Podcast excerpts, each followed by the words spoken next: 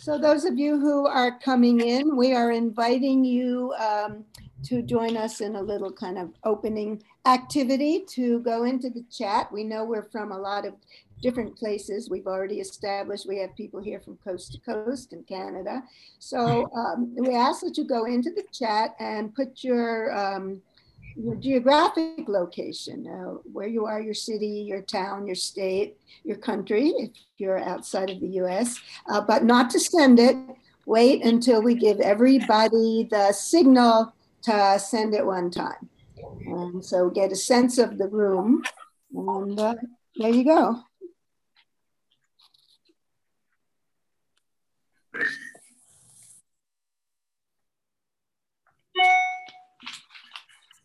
Right, it's two after, and we have amazingly, we have almost 30 people in the room already.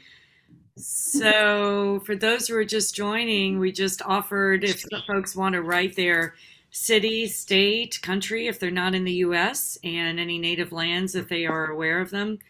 We're going to count down from three and ask everybody to hit enter all at the same time, and we'll see where everybody is from. So, is everybody ready? All right. Three, two, one, hit enter. Let's see where everybody's from. Look at that. Hi, Elizabeth. Hi, this is Beth Blick from St. Paul. Hi, Beth. Welcome. Welcome. Karen, did you ever hear yet from uh, Russell Ballinger? No, no. I'll check in with you offline on that. We've got a a special program tonight that uh, will be starting shortly. Okay. Well, yeah, he hasn't heard from you yet either. okay. Okay. So, Di, let's give everybody one more chance to do it, and then we can start. You want to mention that? So, for those of you who have not, um, who have just joined us, we're starting out, we know we're from many different locations. And so we thought it would be kind of fun just to see where we're all from as a way of starting the program, getting a sense of the room and some sense of connection. So uh, if you would like to go to the chat, put your geographic location. And at this point, um, I think we can just uh, add, add to our list. And uh, in a couple of minutes, in a couple, less than a minute, we'll start our program. Okay.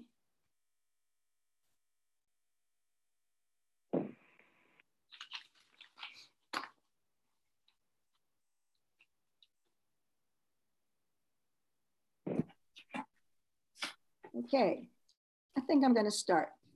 All right. Yeah, why not? Yeah, why not? Okay.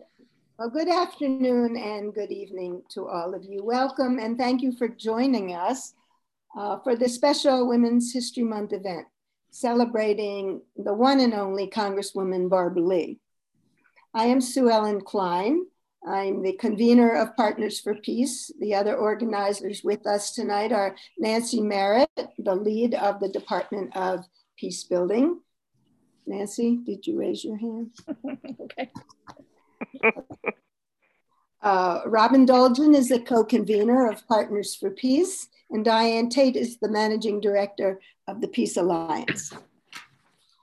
We here in Colorado would like to acknowledge that we are on the ancestral lands of the Ute, Arapaho, and Cheyenne peoples. So if you haven't yet done it and you would like to acknowledge those whose lands you are on, you can either put it in the chat or just make your kind of silent acknowledgement. We've come together as peacemakers in the midst of a war. So I would like to take a minute to mention the crisis in Ukraine, which is truly, truly un unimaginable. There really are no words. Our hearts are heavy for the people of Ukraine and also for those in Russia who are protesting at great risk to themselves, their government's evil and criminal actions. We are awed by all of their courage, their resistance, their resilience, and their resolve. We look at the world and we say, this is not the world we want to live in. This is not the world we want for our children and for our grandchildren. President Biden has called this an inflection point in history. Opinion writers for the New York Times last Sunday wrote The war in Ukraine has prompted the biggest rethinking of American foreign policy since September 11, 2001. In a joint letter written by the women of Russia and the women of the US in 2019, urging peace, they wrote The world is in motion. The future is not written. Very simply, it is time to write the future with a new reality.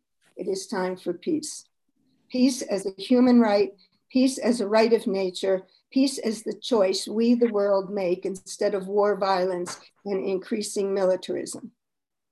This morning, President Zelensky made a speech to the US Congress. It was either this morning or last night, I think, this morning. This morning. He sent a clear message that spoke to the role America claims for itself in the free Hey, world. that's her. Right at just the right moment. Look at Enjoy. that. I get Thank you. President Zelensky said at that meeting this morning, to be the leader of the world is to be the leader of peace. So let it be. And so let us as peace builders continue to plant the seeds of peace for a new reality. So now a word about our co-sponsors. This event is being co-sponsored by Partners for Peace of Fort Collins, Colorado, and the, um, the, the Peace Alliance Department of Peace Building campaign. This evening's discussion coincides with the national monthly meeting of the Department of Peace Building campaign. So many of you on this Zoom are members of that group. So we thank you for being here and we thank you that the work that uh, for the work that you're doing to promote peace. Partners for Peace is a citizens initiative affiliated with NCAF, the Northern Colorado Alliance for a Livable Future. Through education and advocacy, we challenge the role and consequences of militarism in US foreign policy and in US culture. We support actions and policies which elevate peace, nonviolence, and justice, both domestically and globally, and always through a lens of interconnection. The Peace Alliance. The Peace Alliance is a collaboration of organizers and advocates who take the work of peace building from the margins of society into the center of national discourse and policy priorities. And I have to say that that's probably the biggest challenge to do that, that the peace movement has. They provide an opportunity for folks to engage with their elected officials and other communities in the intentional act of peace building to amplify the importance of peace for everybody. Thanks for that good work. So this event, again, is co-sponsored by the Department of Peace Building Campaign, which is an initiative of the Peace Alliance, uh, which Nancy will talk about the campaign later in the program. The Peace Alliance offers a really impressive program. Fuck, I want to see Barbara. Okay. Hi, Barbara. oh, Barbara. Hi, Barbara. Okay. I want to tell you a minute about the Peace, uh, for a second, about the, the Peace Alliance. It offers a very impressive program ranging from personal stories of hope and peace, consciousness raising book club, empathy circles, to a bold legislative action agenda. So the link to the Peace Alliance is in on the chat uh, to their website and check them out for those of you who don't know. It's a great organization. The Barbara Lee film was provided through Women Make Movies. For more than 45 years, Women Make Movies has helped elevate diverse women in directors and producers and improved equity in the film industry. It is the largest distributor of, of films by and for women in the world. Peace Women Make Movies supports hundreds of independent filmmakers each year with its highly successful production assistance program. Now, a little background about why this particular film. Representative Barbara Lee first came to my attention in 2001 when she boldly stood up in the House, in the Congress, to cast the only congressional vote against the authorization which allowed President George W. Bush to invade Afghanistan and again two years later to invade Iraq. The House vote was 420 to 1. The Senate vote was 98 to 0. 500 votes and one Black woman spoke up to say no to war. This in a Congress which at the time was 80% non Hispanic white men. I was amazed by her courage and her tenacity, and Barbara Lee became my hero.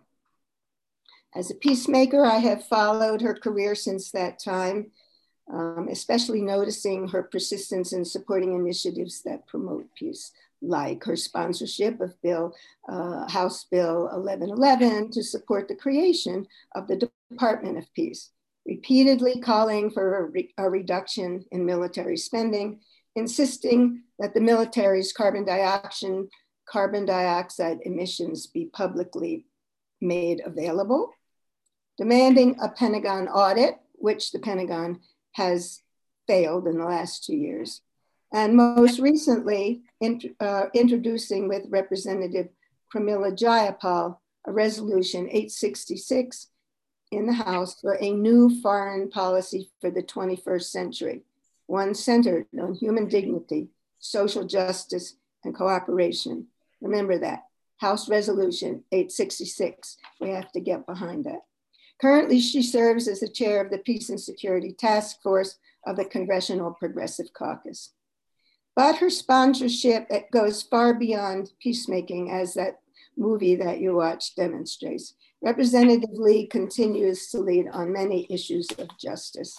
For example, the bill for the Truth, Healing and Transformation Commission for Racial Justice, Commission to Study Reparations for Native, uh, for Black, uh, for, uh, for African Americans, women's rights, especially including reproductive rights. She herself had an abortion as a young woman, maybe she was 17. Uh, HIV, AIDS, AIDS to Sudan, and particularly support for people who are poor and marginalized. She is a big supporter of the Poor People's Campaign. Representative Lee is definitely a keeper, as her Oakland, California constituents know, because she's now in her 12th term of serving them and personally, along with her many fans, I can say that Barbara Lee speaks for me. Last fall, I had the opportunity to watch this film offered by Barbara Bridges, of the founder of Women Plus Film, based in Denver. And they have a wonderful uh, film fest that's coming up very beginning of April, and the link to that is in the chat, as is the link to a series of films, Women, War, and Peace, series one and two, made by Abigail Disney um, of the Disney family and of Fork Films. And they're really great films. And they were appeared on PBS. They are still available, I think, on PBS. And uh, the link also to those films is in. So I loved the film, the Barbara Lee film, and I recognized that many people, I know that many people have never even heard of Representative Barbara Lee. So I thought it'd be really a great opportunity to be able to make it available during Women's History Month. And as it evolved, we reached out to the Peace Alliance because we knew the Peace Alliance was promoting the Department of Peace. And that was the bill that Barbara Lee introduced every session of Congress since 2005. And also because I am a fan of the Peace Alliance.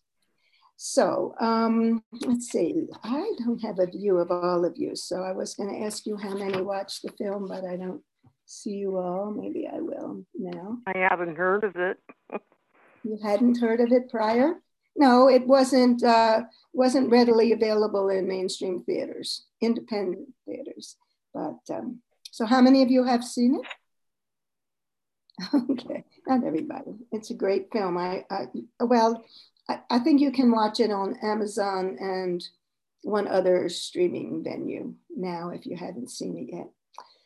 So uh, we're going to start our live uh, discussion later in the program, but before that, we would like to show you a 38 minute interview pre-recorded just last week with Barbara Lee and filmmaker Abby Ginsberg, who uh, produced and directed the film through Ginsberg Productions, her company, and conducted by Nancy Merritt. And then following that interview, we will have a brief explanation of the Department of Peace Building campaign by Nancy, and then we had our questions and our Q&A. So thank you so much for being here. Thank you for supporting peace, and I hope you enjoy the interview. Thanks. Um, I hope you'll send out the links to those uh, film yeah. festivals you mentioned. They are in the chat.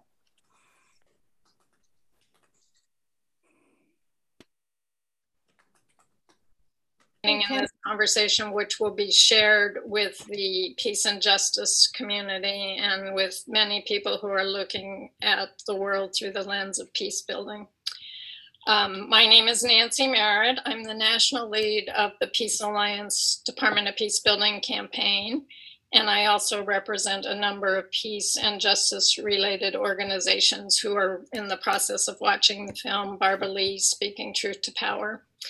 This includes Partners for Peace in Colorado, um, who who actually initiated this whole event. So thank you to them. And um, just wanted to let everybody know I was privileged to see Speaking Truth to Power at the premiere at the Grand Lake Theater in Oakland last summer.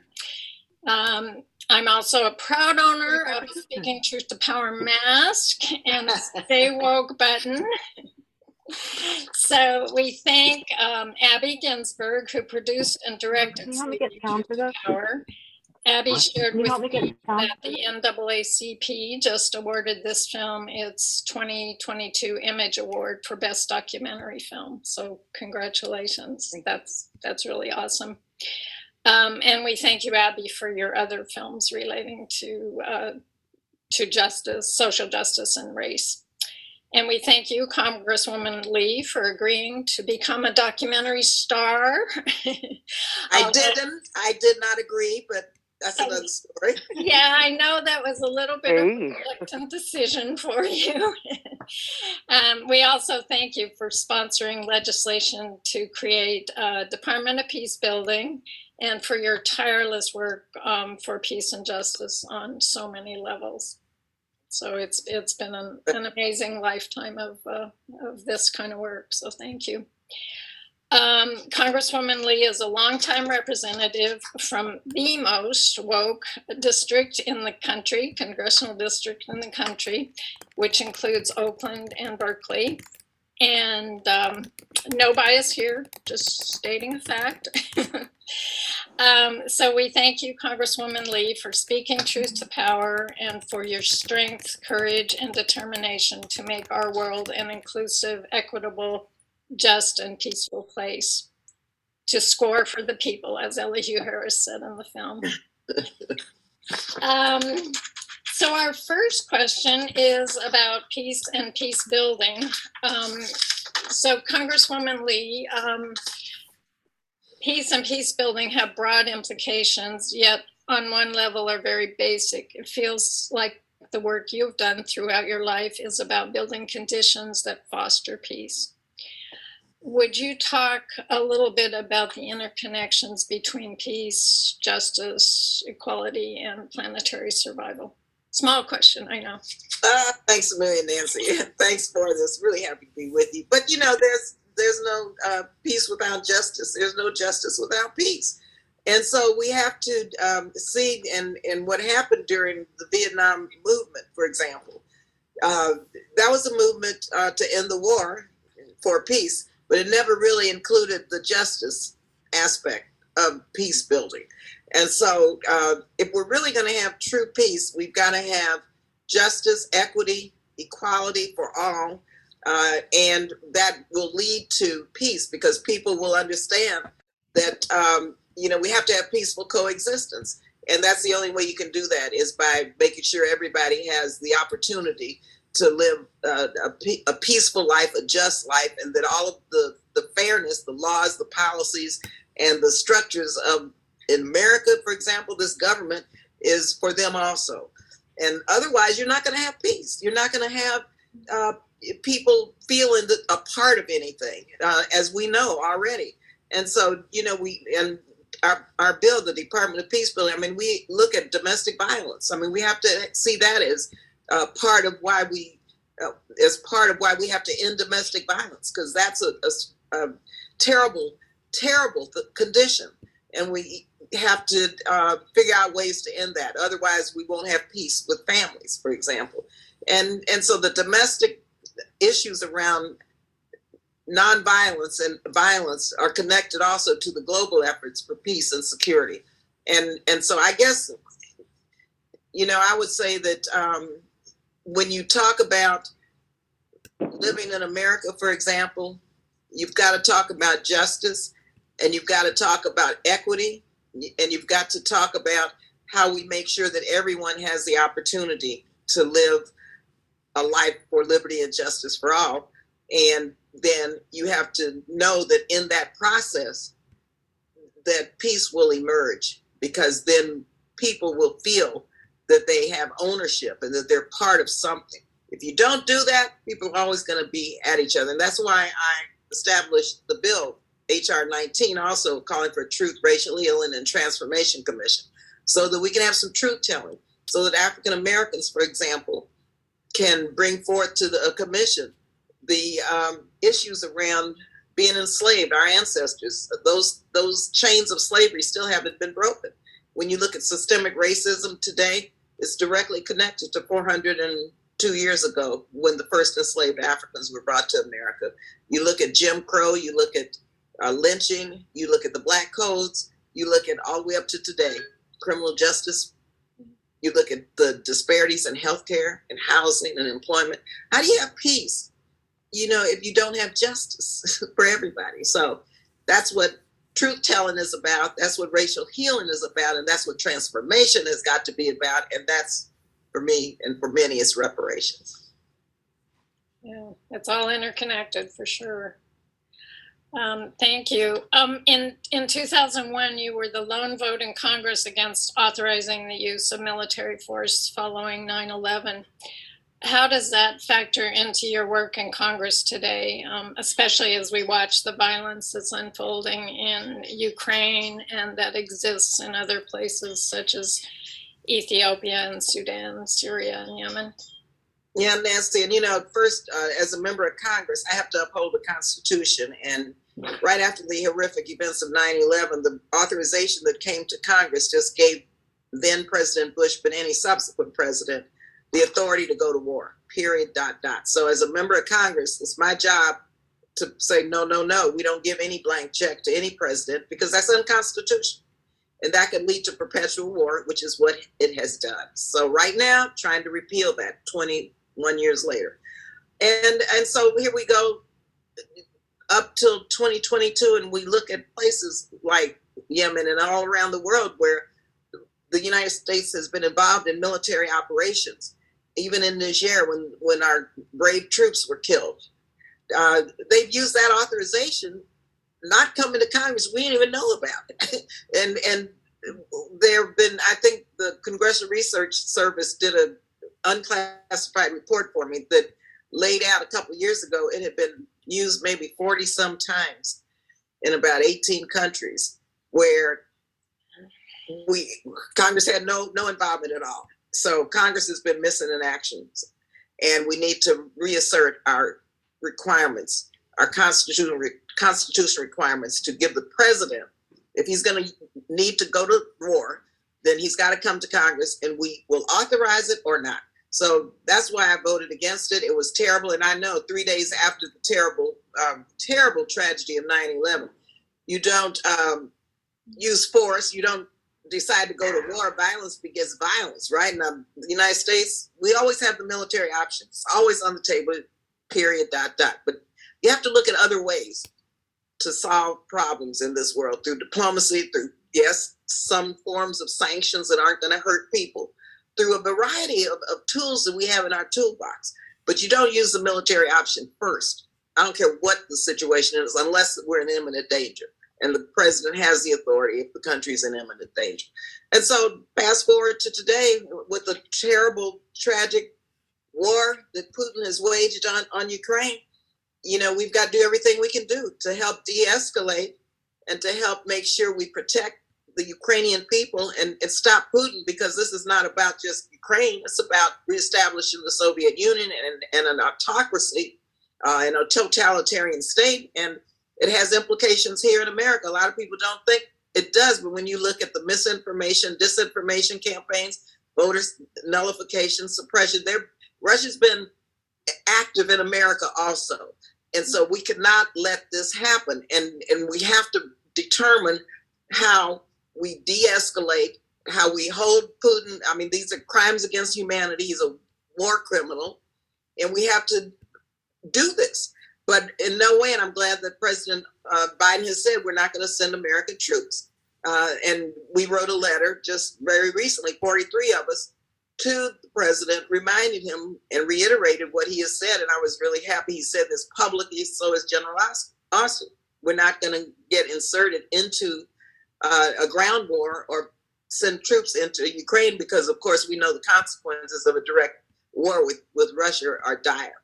And, and so we have to be very careful right now that um, we don't um, allow this violence and this horrific war to get out of hand where it draws the United States into a larger, broader war. And that means we have to de escalate, we have to find our every single way to make sure that we stop Putin and stop this carnage that's taking place and, and help people of Ukraine immediately. Yeah. Amazing. We keep having to go through this um, so Yeah. much. I, um, oh, well, we have a million questions, but I'll, uh go on to the next one. Um, one of the things I took from the film was the importance of mentors. And uh, you talked about your mom and Shirley Chisholm and Ron Dellums, among others. And uh, in the film, Shirley Chisholm says, The only thing I have going for me is my soul and my commitment to the American people. It seems like these are key messages of your mentors and your own life. So, could you talk a little bit about your mentors and your mentoring of young people and how it is, how important it is for all of us to be mentors?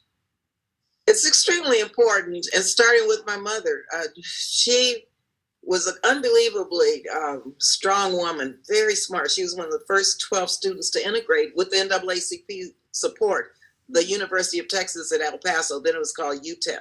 She was the first Black woman to work as a civilian at Fort Bliss. This is in Texas. She was the first in a lot, and she was so modest and, and quiet, and she just broke those barriers, shattered those glass ceilings, and just said it was normal. It was that's what she had to do if, if she was going to be if they were going to try to shut her out and other black women. And so she told myself and my two sisters as we were growing up um, that can't was not in the dictionary. Whenever we said, "Oh, I can't do that," like I wanted to be a cheerleader, for example, it shows in the film at San Fernando High School when we moved to California, but a selection committee was the way cheerleaders were selected and you had to be blonde and blue-eyed and that didn't look like me. I didn't look like that. So my mother said don't say you can't. Figure it out. So i went to the naacp and they said we'll help you. We organized. We changed the rules of selection or at the san fernando high school and forced them made them allow for girls to try out in front of the student body once that happened, I tried out in front of the student body. And guess what? I won. I was the first black cheerleader at San Fernando High School, and I was 15 years old. But that's because my mother said, Don't tell me you can't do that. it's not in the dictionary, C A N T. And I looked it up as a child, and it's really not. so, so my mother, that's an example of my mother. Then you go to Shirley Chisholm, who, yes, uh, she was a woman boy, first black woman, for those who don't know, elected to Congress. That was in about 1968. Now, the first session of Congress was held in 1789. Can you imagine between 1789 and 1968, no black women? Reminds me now of the Supreme Court. No black women. This country has lost the brilliance and the beauty and the perspective and the the the I would say the the skills and the understanding of, of justice and of equal justice under the law by not having a black woman on the Supreme Court. The country is lost because of that. Shirley Chisholm, too. I mean, it was like and and I was working for Ron then, and I saw how she was on the rules committee, the only woman, the only African American on the agriculture committee. They didn't. They wanted to marginalize her, so they put her on ag. But guess what? She turned that around and helped lead the charge on so many um, issues around uh, SNAP benefits, food stamps, and all kind of ag issues that uh, poor people and low income people needed. So she was a woman who, and she mentored me, and she told me very clearly. She said you don't go along to get along. She said, These rules were not made for people like you and me. She said, There's just no way they work. And so if you get on the inside, whatever, politics, corporate business, nonprofit, she said, just understand you have to get in there and, and dismantle those rules because most of them are are created for white guys they're not created for you or me. So it was so don't get on the inside and go along to get along. Go on the inside to try to deal with the systemic issues and and help change the system.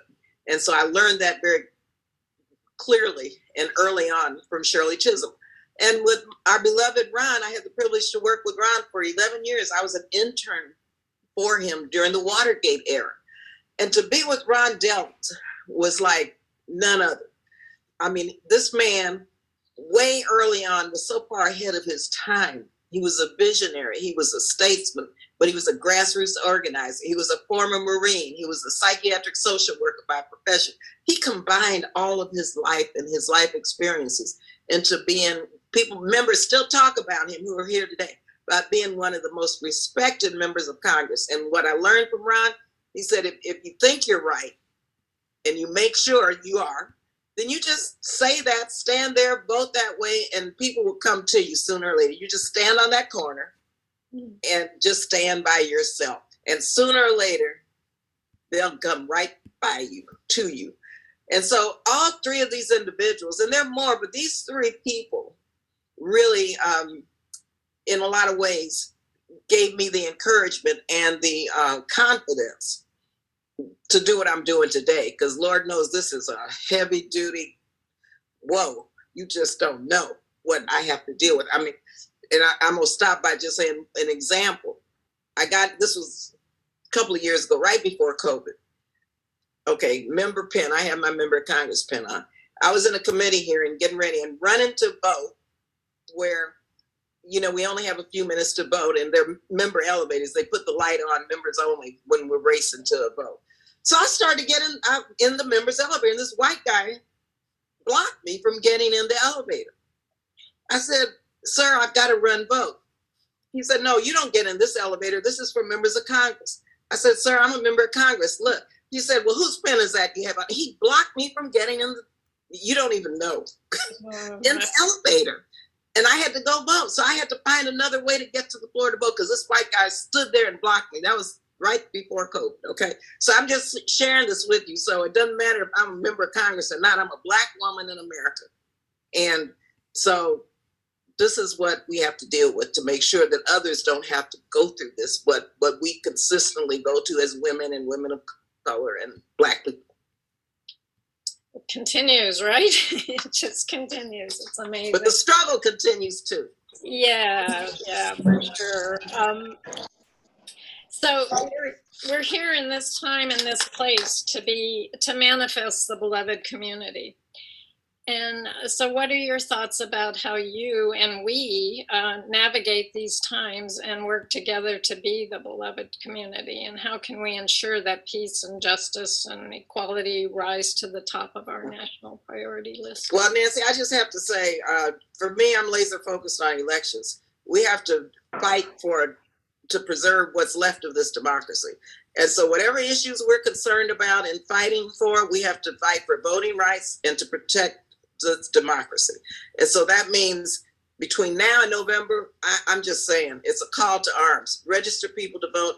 And even with all these voter suppression laws, which hopefully will get part of the John Lewis Voting Advancement Act passed or and or the Freedom to Vote Act passed, but minimally we have to show up at the polls we have to be poll watchers we have to be observers like we do abroad you know to make sure that these elections are fair and free so right now what i'm saying for everybody is get involved in politics. Organize, organize, organize. Whatever you're doing, if it's fundraising, grassroots organizing, hold these senators and members of Congress accountable.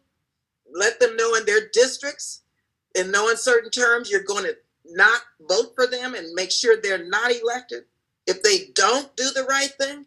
And so, please, you know, and this is like a, a call to arms for me in terms of making sure that everybody is engaged politically because you, you cannot have Donald Trump back or take his his henchmen and women take back the House and the Senate. We have to increase the numbers in the House of Representatives and darn near increase the numbers in the Senate because this is not good with where we are in this country.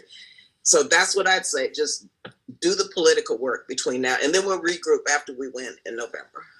Yeah, definitely win in November for sure. Um, so we're featuring Speaking Truth to Power as part of our celebration of Women's History Month. And uh, in the film, uh, you quote Shirley Chisholm and add to it that if they don't give you a seat at the table, bring a folding chair. Uh, we've brought our folding chairs and we're here to stay. And uh, Congresswoman Presley added to that that it's about redefining the table and creating a new table and a new ter- uh, paradigm shift. Um, it's held that women bring a unique style of peace building to the table in your uh, own experience in Congress, do you believe that in general women bring something different and uh, effective to to leadership? Yeah, absolutely. And uh, you know, I think women bring um, first their brilliance, but they bring their heart and their soul also. And of course, there's some women like Marjorie Taylor Greene. I mean, or Boebert. I mean, you know, there's some women you don't want in Congress, right? Mm-hmm. But for the most part, the lens of a woman uh, regardless of their political party, adds a heck of a lot to uh, the debate and to our policy agenda. Uh, we have a bipartisan women's caucus, and we also have a Democratic women's caucus, and we try to find issues we can agree on. Uh, which right now, because of Donald Trump and, and the cult like uh, following that he has by Republicans, it's very hard to find common ground. But sometimes we do but the women in the Republican caucus um, and Boebert and, and Marjorie Taylor Greene, they're not the norm, but the norm won't speak up and speak out against these these two, and there are a few others. So I think um, you know we have to understand that uh, we have to elect more women. Representation matters, and we have to help women not only be elected to Congress but also in local levels and engage in um, all kinds of aspects of, of our society, which they haven't heretofore. Uh, but now I see women just saying, um, like Ayanna said, um, you know, we're reshaping, we're remaking this table, which she's absolutely right. And that's what Shirley Chisholm meant by when you get along, don't go along to get along, dismantle all that and build it up again with your perspective, your consciousness, and your experiences. And so I think um, you know, we women need to rule the world right now, and we have to make sure that um, we have women who have a soul, you know, and who have a, a caring for peace and justice in positions where they can enact policies and programs that lead to that and and be leaders not only at the local level but in the world. And there are some phenomenal women leaders right now in the world that I had the privilege to meet at the German, um, at the Munich Economic Summit a couple of weeks ago. And I'll just close by saying, you know, uh, Nancy Pelosi is our speaker. And um, she's made a big difference. And world leaders look to her and for advice and direction. And legislation that I've authored never would have passed had a woman not been speaker. And I'm gonna give you one example there have never been any women on our currency, right? No, no women. Period. Dot dot. So now it's eight years ago. I introduced legislation along with our treasurer. Then it was Rosie Rios from the East Bay, mm-hmm. Mm-hmm. and we said, "Look, we've got to have women on our currency." And so she and I conspired. We worked together, introduced legislation. I had to introduce probably four or five versions of it but I had, and I had to get bipartisan support, bicameral support, but I got Republican women to support this to create a program. If the Mint, the coin program where now we have five women every year who will be on our quarters. And so we rolled out the first one, Dr. Maya Angelou, hmm. in February. February, Black History Month. Okay, there's there's Trying to show it. Get your quarters. Get your Yeah, get quarters. your. Look how gorgeous that is. Very nice. And that never would have gotten through the House of Representatives had it not been for the speaker being a woman, knowing the importance of having these phenomenal women. Sally Ride's going to be first woman in the space is on now accorded for March. We're releasing some more, four more. Uh, the head, former head of the Cherokee Nation, she's going to be on one. Former superintendent of, of public schools, first in New Mexico, she'll be on one. And um, Ms. Wong, uh, first actress in Hollywood, she'll be on one. Okay, so these are five phenomenal women. It's not just symbolism, but symbolism's great because you'll have money. Kids will see these women, but they'll want to know more about them. So it's about their stories and, what they did and how they, you know, lifted, how they fought these challenges and how they made things better for those who came behind them. So I'm really pleased about that. And that's just an example of having a woman. I never could have gotten this done if it were um, Newt Gingrich or any of these other guys that were speaker. I mean, that never would have passed. Okay, so that's just an example of why women are extremely important in these positions. Oh, that's that's amazing. So I think Wilma Mankiller is the the chair. Wilma Mankiller, yeah. yeah. Yes, get your coins and insist that your banks and financial institutions have these women on the coins. They just have to get them from the mint. And, uh, you know, they may not think you know about them, but you go into your banks or credit union and tell them to get some. Um, I thank you for that. I, I wanted to ask both of you. There must have been times over the years where you thought things were the, the sort of raised despair or bewilderment or whatever in you. I can think of a million examples uh, after 9 11 or so much blocked legislation or the voting rights uh, disintegration and so many other things. What gives you hope or what keeps you going? What advice can you give? And, and I'd like to hear from both of you, Abby, too. Okay, I'm going to quickly start by saying that one of the things that kept me going throughout all of Trump, that horrible four years, was that I was telling Barbara's story. And mm. so, I mean, seriously, I did not understand how it was affecting my mental health until we were finally through it. But I really believe that because I would get up every day and try to figure out what, you know, what I was going to do next about this film. And because, you know, I felt like Barbara was on the right side of history and what she stood for were the values that I believe in, etc. that it really enabled me, you know, not to sort of just wallow in despair and hopelessness um, Barbara is, besides all that, she's quite optimistic. And, you know, you have to be in order to do the work she does every day.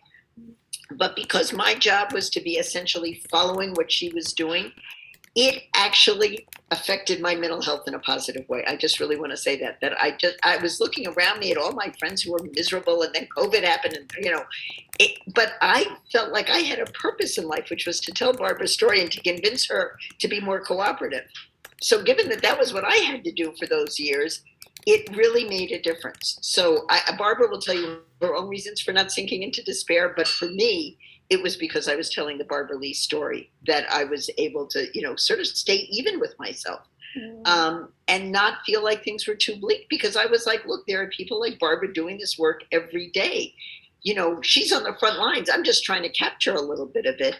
I have no basis for being depressed. So that literally kept me going. Thank you. Well, Congress- oh, I was just going to Yeah. say, Congresswoman Lee, I know you don't drink wine, even though you're from California. So, what does keep you going? Well, I say my prayers. You know, I was I'm a woman of faith. I was raised in the Catholic Church as a Catholic. Uh, I don't. I'm not a practicing Catholic, but I'm a member of a really progressive Baptist church with a phenomenal woman, Reverend uh, Jacqueline Thompson, Allen Temple Baptist Church. So my faith and my church, my family, my friends, they they keep me going. But also, you know, things are really hard for people, and I really recognize that. And I I try to remind people of where we've been, especially as Black people and Black women, and uh, and to remind them that. Uh, and I'll give you a couple of quick stories that that I shared so people understand that you have to keep hope alive. My, when my mother was uh, about to deliver me, she needed a C-section. She went to the hospital. They wouldn't admit her because she was black. Okay, in El Paso, Texas. Long story about how she got in, but she almost died in childbirth. I almost didn't get here. They had to pull me out using forceps. Okay, I'm here, but it was a struggle for her, and I learned. You know, she told me the story as a child, so I have no no option but to be optimistic because I'm living right. Um, and couldn't have, and almost didn't get here. And then the second thing is another story. I'm okay. San Leandro, California, known for historical racism and redlining, and all kinds of bad things happen to black people in San Leandro. My mother and my dad, 25 year army officer, in um, was fought in World War II and in Korea. Proud army army officer, and he wanted he and my mother wanted to buy a house in San Leandro, California, and they tried, but they couldn't because they were black. So he said he was going to put on his uniform, and he was sure the realtors would show them a house if he showed he was a member of the armed forces. They ran his butt out of San Leandro, okay? And my mother too. I mean, it was a terrible experience. That's the only place they wanted to live. Well, guess what? I represent San Leandro now. Okay? So, I mean, this is a marathon. it's a long haul. The arc of justice is long, but it, the arc of un, the universe is, uh, is long, but it bends justice. justice. But you have to really fight hard, boy. You cannot give up. This shit, this stuff is bad to break through. I mean, the way that I mean, 250 years of slavery. You know, yeah. so you got to remember genocide of the native people. We've got an internment of Japanese Americans, the Chinese railroad. Look at, I mean, you look at everything in America and just know that so much has been so bad, but look at how far we've come, but just look at how far we have to go. And so I try to help people understand that they've got to roll, they've got to run their leg of this race and and do it. And that's what Ron Dellums always said. Look, you know, you may not see it, you may not see the promised land right now, but it, it darn sure is going to be better for those who come behind you. So you can't just see this as, um, you know, a sprint. You got to really go at it. And that, I, I think, keeps me going, knowing that whatever I'm doing now is for the kids, for the future, for the climate, for the planet, which is about to burn. We have a climate emergency. So, you, you know, so you we can't and I really recognize how people are feeling behind COVID, behind Trump, behind uh, inflation, behind the cost of living. I mean, so no, I feel this pain and it's hard. It's really hard. But also, I want people to really feel that they can make a difference, even when times are hard. And it's it's it's hard, but just look at those people who historically in this country have faced so many obstacles and so many challenges and just kind of drawn their strength. Yeah, we just have to keep going for sure. That's right. Um, Abby, I, I was wondering also, you've made, if you could mention, you've made a lot of other films uh, and maybe mention how that ties into your hopefulness, the, the kinds of films you've made. And are you working on another one? Yeah, I am. Um, I, I, would say that, you know, because I make films about people who inspire me, top of my list right now is Barbara Lee, but I've made films about other people who've inspired me. You know, I feel like I, am telling stories, not really for myself, but for the, it's sort of like what Barbara was saying, for the next generation. You know, I want, it's like, as Barbara said, you know her birth story, and she's here as a congresswoman for the last 22, 24 years. It's like, you know, this next generation who may have had a little bit less to overcome has to think about what they want to give, you know, give back in terms of public service, et cetera.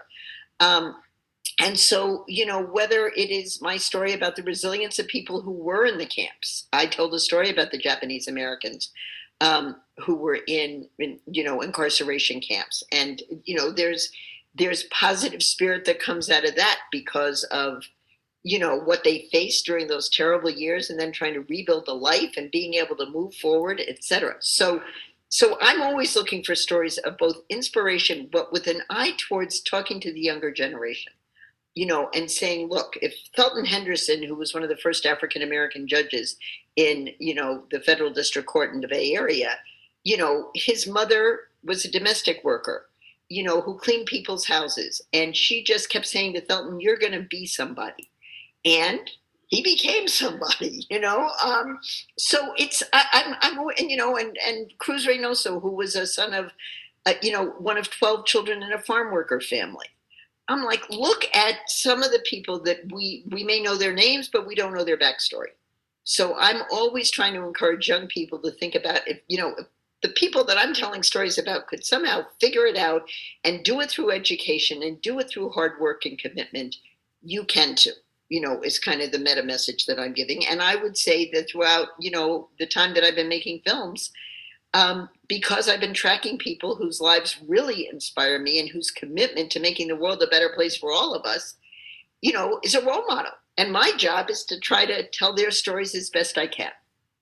Nancy, I'm going to have to sign off, but I just want to uh, s- salute uh, Abby because she uh, probably aged at least 55, 60 years in making this film uh, because I was an unwilling subject and she was persistent. She showed up where I had no idea she was going to show up. Uh, it was unscripted. I, I, had no makeup on. I mean, when, when you look at what she did and how she did it, uh, you've got to give her a lot of credit. but I think, let me say this. I think I, I think I had a vision of how this film was going to work out. And I just had to stay with it, whether Barbara was cooperating or not. You know, yes. I felt like, leave me alone and let me do this. And I will somehow convince her after it's all done that she is as inspirational as I see her as, and that this film will be an important platform for her to be speaking to audiences like yours. I mean, that was part of why I wanted to do it is I wanted more audiences to be engaged with her. And see, I had no idea why she wanted to do it. Like I say, I don't think I ever agreed to it. But anyway, I think we got it done. One super quick question. Okay. Have you perfected your sweet potato fries? and what did I say? Maybe next year I'll have. I haven't even tried them since that film was made. I'm kidding. I didn't figure you had much time to do that, but I no, she doesn't. looked good. That's the time I did it I know now how to cook them, how to fry them, but I haven't done that. I I haven't even bought a sweet potato since that film was done. so the answer is no. Well, I hope I hope you get time to do that, and I, I really want to thank both of you, um, Abby, for making such a beautiful and powerful film. Uh, because of that, we know Barbara Lee better and her legacy. And um, I want to thank you, Congresswoman Lee, uh, as the barbershop customer said in the film, thank you for every mile you walk. And we thank you for speaking for us and with us. So keep on speaking truth to power. Thank you, Nancy. yeah, keep on speaking truth to power. Movement for peace building, our legislation, and everything that you all have done. Yes, we got to keep going until justice is done and peace peace is possible and is patriotic. So thank you guys again. You're Bye-bye. both an inspiration to me. Thank you very much. Thank you for having us. Bye. Bye bye.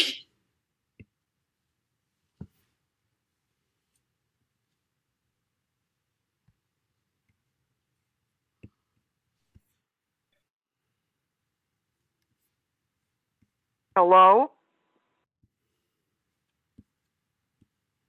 Is anyone online? Yes, Beth, we're all still here. Yeah, I I'm just having a hard time with I keep being mute muted and I don't know what's causing that. I've been doing that, Beth, so that every where everybody was being muted while we listened to the video. I know you don't have Oh, okay. I'm visual, sorry. we were listening to the video, so we wanted to keep everybody quiet so that everybody could hear it clearly. Sorry for the Oh, confusion. okay. I apologize. Oh, no need to, but you, you take accepted. So who is taking it Okay. from here? okay. Sue Ellen, you're muted. Wondering what to do. Sue Ellen, you're muted. Okay. Okay, and Nancy, you are going to share with us a brief explanation of the Department of Peace Building campaign, right? Yes, yes, Okay. yes. Thank, thank you. Thank you for being on the call. We have uh, a lot of people and it's exciting. Um, I just wanted to let you know about that interview. Barbara Lee is a really busy person and we had to reschedule that interview five times before we were finally able to, to do it. so when it finally happened, it was kind of, kind of a minor miracle, I thought. Um, thank you. Yeah, so many of us have been working for a cabinet level Department of Peace building for a long time. This is a bill in Congress. It's HR 1111, sponsored by Congresswoman Lee. Um, a few days ago, Dee, would you put up the one of those pictures I wanted to show you? A few days ago, I went to an event in San Francisco where um, artists recreated this painting, if we can get it on there. Um, it's called A Dove Has Spread Her Wings and Asks for Peace. Where is the dove? Oh, okay. Um, this is a painting by a Ukrainian artist named Maria Primachenko. On February 25th, this and other paintings by Maria were destroyed in the Putin war in Ukraine. On March 6th, artists recreated the painting in San Francisco. So maybe you could show that second picture. Um, recreated this painting in San Francisco. Since then, the world has been watching the carnage of this war. Um, I guess we could take it down or leave it up. International and domestic events have left some of us wondering what the world would look like if there were a Department of Peace building in the US government and similar departments or ministries in nations throughout the world. What if we became the beloved community that is embedded in the Department of Peace building legislation? The bottom line mission of a Department of Peace building is to prevent violence. We know war and violence are not good for children and other living beings. The Dalai Lama said war is outdated, nonviolence is the way. It's time for a Department of Peace building. The idea of an office or Department of Peace has been discussed throughout the history of this nation.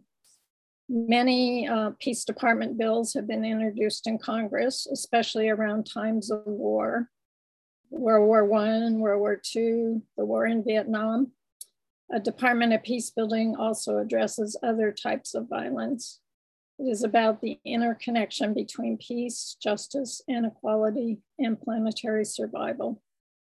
What if we had had a Department of Peace building before this time? Maybe past wars would not have happened. Maybe there would be no invasion of Ukraine today. Maybe there would be no other current wars. Maybe 26 six year old children and their teachers at Sandy Hook Elementary School would be alive today. Maybe George Floyd would be alive. Maybe there would be no epidemics of domestic and gun violence. Maybe hate, racism, and bullying would be a thing of the past. Maybe we would not be in the midst of climate chaos. The Department of Peace Building legislation uh, addresses all of these issues. It calls for Secretary of Peace Building to sit at the cabinet level of our government to ensure that nonviolence and peace building are part of every national decision. The Department of Peace Building will research, replicate, and expand programs to create conditions that nurture and sustain peace, to peacefully resolve conflicts, and to end violence. It provides grants, grant monies for best practice programs. It focuses on teaching ourselves, our children, and our communities nonviolent conflict resolution, mindfulness, listening, dialogue, inclusiveness, equality, restorative practices, and racial healing. Because peace is an all systems issue, the bill calls for seven offices within the department, including peace education, domestic peace building, international peace building, an office of technology for peace, um, arms control and disarmament, an office for peace building information and research, and an office of human rights and economic rights. We know the world is filled with people who, who practice human kindness and bring compassion to the forefront every day. Still, there are wars, still, there's violence. It's time to step up our efforts and pass legislation to create a Department of Peace Building. After all, who do we want to be? What do we want our world to look like? You may have seen the video of two Ukrainian refugee children starting their first day of school in Italy. They were welcomed with balloons and banners and applause. That's what I want my world to look like a beloved community where we treat our own children, all children, all beings, including refugees fleeing from violence in Latin America and Haiti and Africa, with kindness, compassion, and applause. I know I'm likely preaching to the choir here, but the choir has to keep on singing. Eleanor Roosevelt said it isn't enough to talk about peace, one must believe in it. And it isn't enough to believe in it, one must work at it. We can paint Ukraine, Ukrainian murals in San Francisco. We can send monetary and spiritual aid, and we can work for a Department of Peace Building. We also can take the actions that we're posting in the chat. Uh, those actions including include asking your member of Congress to be a co-sponsor of HR 1111, signing a petition for a Department of Peace Building, adding your organization to Department of Peace Building endorsers, signing the Blueprint for Peace, um, signing, um, asking your member of Congress to support a bill that uh, Sue Ellen mentioned earlier, the foreign policy for the 21st century. And we had one action uh, we were going to put in, um, but thankfully it was passed into law, signed into law yesterday, and we can now celebrate the reauthorization of the Violence Against Women Act, which was reauthorized yesterday so we can keep on keeping on. And I really thank you all for being here and for being peace builders. And um, with that, I'll turn it over to you, Robin. Great, thanks, Nancy. Um, just to follow up on your um, comment, uh, what would we envision the world to be like if there was peace uh, or, or peace um, peace building, Department of Peace Building, and what as a, a horticulturist and a, a, gardener, a longtime gardener, uh, one of my visions would be to have a peace garden in every community, and that would be the kind of thing that this um, uh, bill or enactment would actually support. So um, anyway, there's a lot of positive potential for that sort of thing. Okay, well, we are eager to get your feedback on several engaging questions that we have for you. So if you'd like to um, respond, then you have a couple options. You can either type your questions and or comments into the chat if you prefer that method of participation. And then otherwise, if you'd like to make a verbal comment, it's best to click on uh, the bottom of your Zoom screen. There's a reactions uh, icon. And then within that, there's a um, the, the raise hand symbol. And if you prefer a different route, your other alternative would be to raise your actual physical hand and we'll uh, call on you.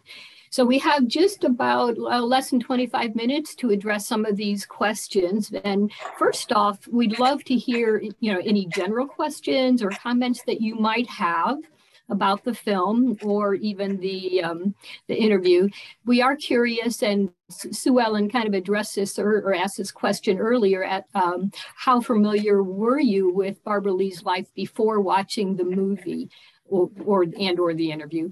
Um, I'm from Colorado, and I was only vaguely familiar with her work and her life, her life and her life's work. Uh, seeing a presentation on December of let's see, 2019 on House Resolution 1111, the Department of Peace Building Act of uh, 2021, as it is at this point. So, um, and then, yeah, if there was anything that really surprised you or spoke to you um, the most about her life as revealed in the film, um, feel free to, again, give us some feedback on that.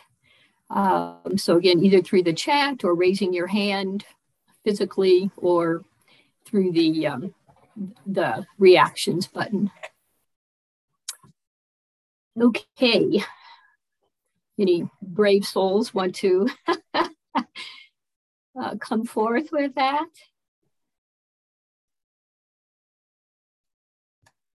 Okay, Nancy. oh, I, I, see Lori actually. Why don't we take Lori Rousseau? okay. Well, I, I watched the, hi everybody. I, and Nancy, great job. Thank you.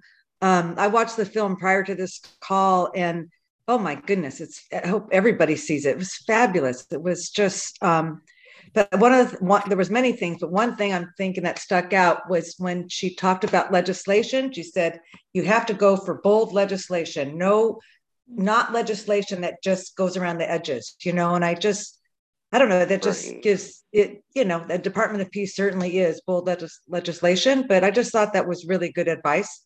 Um, and just to to when we're looking at different bills and um, you know whether or not we want to advocate for them to just kind of go for those that go go for it all you know?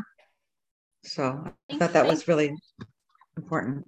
Yeah thank you lori. I, I, think we do need to go big. We need to have a big and bold vision and um, you know put out our intention into you know into the world and you know worst case scenario is maybe it will be um, pared down a little bit but um, I, th- I, think if people can know the vision, it's e- it's easier for them to figure out how to get there. Mm-hmm. Great. So let's see. Oh, okay. So I see. Or let's see. I'm looking for um, Sue Ellen. Um, you have your hand raised. Oh, Sue Ellen, uh, unmute yourself. One thing that she said in the film that that touched me and um, that is that when she was little or at some point she said um, i was born with an i was born as barbara and uh, i'm still barbara. And what that means is that i have to be true to myself. I have to be who i am. I have to be barbara and um, I think that struck me because it's often hard to be true to yourself. I mean, to put yourself out there and to, you know, um, and, and to have that sense of honesty and integrity. And um, I don't know, it just, it really impressed me about who, who she is and how she's been so successful um, in her work and effective in her work because she was willing to put herself out there. And I think oftentimes as peace builders, we come across a lot of, oh, naivete, accusations of being naive or not really understanding the situation. Um, so I, I, I, think it's hard often for peace builders to be able to put yourself out there. And um, anyway, I just yeah. I wanted to mention that because I that's that was something that kind of struck me. I don't know if others of you have felt that same way. I, I think this is a time for us all to um, uh, command our courage, so to speak, and to also do some do a lot of self exploration to understand um, kind of your purpose here on the planet, and um, it, it is a uh, um, kind of a call to arms for all of us and uh, and as along with the call to peace. So yes, thank you. Okay, let's see. Uh, Diane D. Hi. Yes. Um, first of all, I just want to say thank you to everyone for being on the call tonight, and um, that was a wonderful interview. I wanted to bring into the discussion and just acknowledge for those of you who may not be able to see the chat, we had uh, someone in the meeting this evening who um, experienced uh, an ouch, as we might call it. Um, and um, in hearing um, Barbara Lee say more than once that she didn't want to be filmed, that she didn't want to participate in this documentary. And so I just wanted to call that into this room because I think it's important. Um, the person that registered the ouch, um, uh, Jay, if you'd like to speak on this, of course, you're, you know, I don't want to, I don't want to speak for you, but I just wanted to call it into the room for those who may not be able to see the chat that, um, that right. was it, that it was interesting that she expressed more than once that she didn't really want to be filmed and yet was filmed anyway and um, of course we don't know the answer to that because we don't have her to ask in this moment but i just want to bring that into the space. Thank you. Great thank you. Happy to be accountable to um, to the ouch and to the the conversation. And um, i just i thought it was ironic to also hear Congresswoman Lee communicate the um, experiences that she continues to have as a Black woman. And if we're talking about creating peace, it's really about expanding who is at the table so that we can um, identify in our shared humanity with one another. Um, because in those instances and cases, we get the opportunity to really um, recognize what the impact is on one another and just I, mean, seeing her actual discomfort and saying, I never agreed to this, like, and but still having to um, be gracious about it and speak into it. Um, how much personal peace was she holding? Because she even made a little comment like, I didn't even have my makeup on. And how many of us have been in a place where somebody captures something about us that isn't a presentation that we don't want to be presented as? And so I definitely had a, a strong sensitivity to that, which brought up a curiosity about um, how we sit in the privilege that we have and just checking in mm-hmm. with the impact of our presence on other people. And we get to explore those things when we do have an expanded um, table setting. And so just, just that was just something I observed and, and was impactful to me. Mm-hmm. Great. Yeah, I think our self consciousness needs to go out the window. there are more pressing issues here. And um, as um, someone had mentioned that we yeah we need to shine for who we are and um and and not shrink from that or you know and all so great thank you um uh, Kathy? Sarah, Sarah had, oh, oh sorry. Okay. Yes, I'm glad to hear that someone voted against those wars that resulted from 9 11. I was teaching at that time and I got to be very popular because I've been a pacifist for a long time. Oh, by the way, I live in Georgia. And right okay. now, it's it's it's great to be a Georgian if you're going to be voting for a black lady governor, but it's embarrassing to be from Georgia when you some of the people who represent Georgia right now um, it has been hard to be a Georgian and be a peacemaker. And I really hope we get a Department of Peace because we need to look at that. That war is old school. We've got to find some way to save the planet and humanity. And only peaceful means will work. Great. Okay. Thank you for that comment. Um, being an active Georgian, yeah, we need more of them. That's for sure. Yeah, there you go.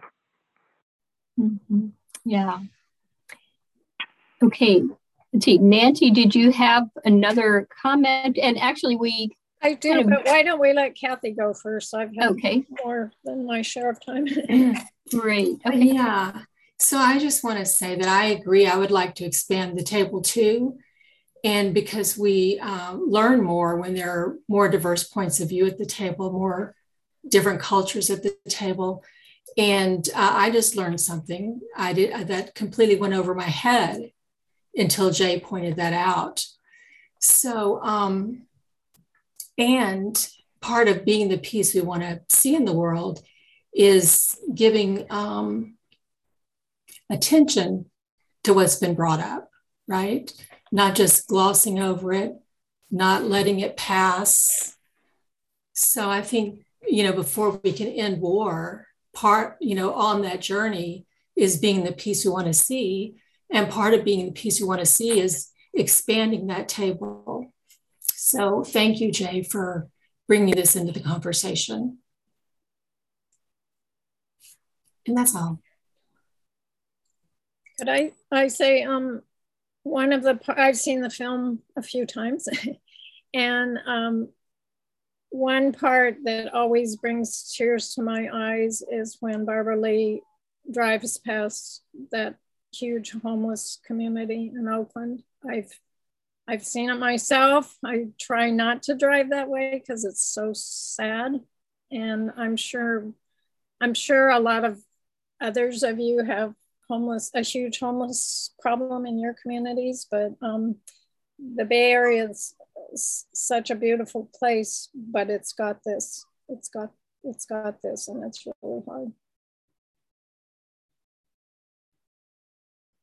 We might go ahead and uh, go to our next question. Um, and so the Association for Women Film Journalists has said the following about uh, the film inspiring. It energizes you to not just look for the helpers, but to become one yourself. So we're curious how did the film change your personal beliefs or views of what you might want to do now to move forward in your peace and justice work or other projects that you are passionate about?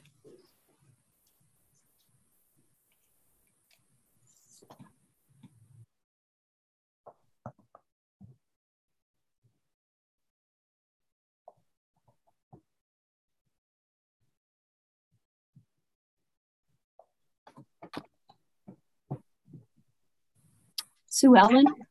Oh, did I have my hand up? no, sorry, you came onto my screen. oh sorry. well, um, well, um, I, I think it's hard to continue the work as I kind of mentioned. Um, and, and I just think that she, I, I'm so inspired by her optimism and her sense of her moral outrage without she has these expectations but she continues you know i mean and she just that notion of it, it, it's it's a marathon it's not it's not a sprint. You know i think we have to doing this kind of work you know it I, I and because I notice again and again when I when I talked about the definition in the beginning of the work, the mission of the Peace Alliance, I mean, the work of peace, even for progressive organizations that seek justice around one issue or not, the work of peace is often at the margins of that. It's not uh, on their uh, agenda or it's not part of their their missions or their goals or objectives even. And I often uh, the people working for healthcare reform, for example. I mean, but you have to talk about military spending. You have to you have to notice, and then military spending might be driven by the military-industrial complex and the corporate arms dealers, and so it, it is all related, but um, it's hard to make those connections. So. Um, and I think that uh, bringing bringing the work of peace into the mainstream um, it, it is an important part of the work that we have to do. I will say, I'm getting on a different topic.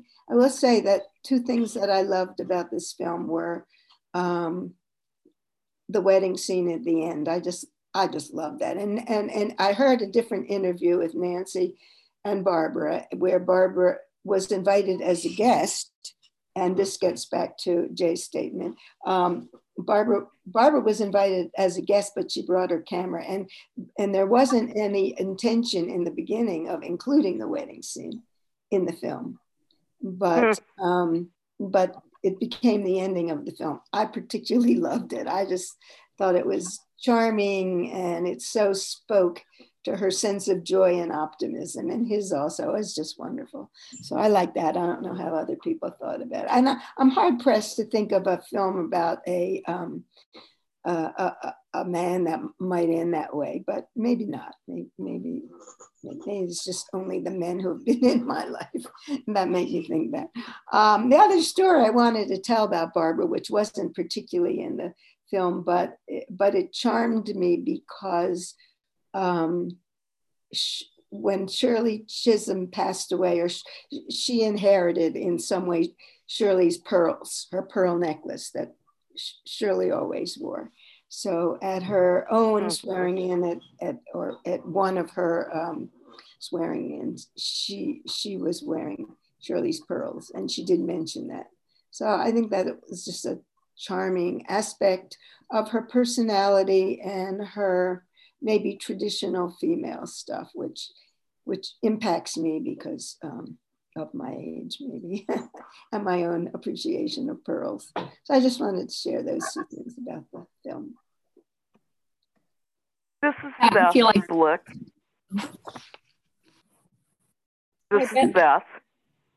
Do you have a question? And uh, yeah, uh, and you know, and I feel like I got to know her a little better. You know, like the part where she was talking about uh you, you know cheerleading and saying that that she couldn't and her mother saying i don't want to hear you can't and and going you know i feel like i had something in common with her because it was always something i wanted to do except that you know physically i wasn't you, you, you know i was always discouraged from it but physically i wasn't able to do you know what a cousin of mine was able to do for being a cheerleader but you know i had i had been discouraged a lot from that you know because i uh be, because of, of my being in the special ed classes that i happened to be in and and it was a, a bunch of bullshit that took place in my life at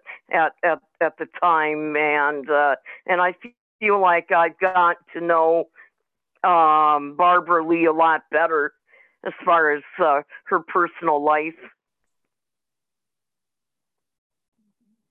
Yeah, thanks for sharing that. And um... and and and you know, and I'm just wondering, you know, if if she has other people working with her on the uh, bill. It's on nine. What is it? Nine eleven eleven.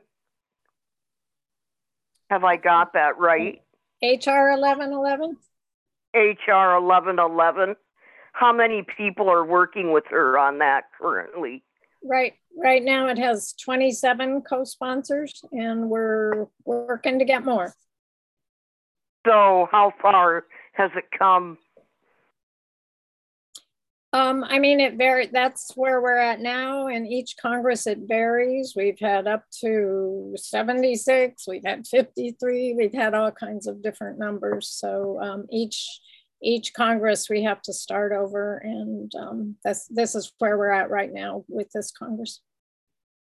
So it's making some progress, but we're not there. Like Harper was saying, it, it's not a sprint, but a marathon. Right. And you should call Betty McCollum. You're your congressperson. No, I am going to call her and see, uh, y- you know, where she's at on it. Yeah. I'm going to call her office tomorrow. Thank you, Beth. Thank one you. Point, one point to say about that. We do now with the Space Department or whatever it's called, we do now have five departments devoted to war and defense. Um, it's time to have a department. Say that again. We have five departments of the military, four of the military, and now now the Department of Peace or agencies for war. We should have a Department of Peace. It's time. Peace, exactly. Yeah, there's no reason not to. Yeah, persistence.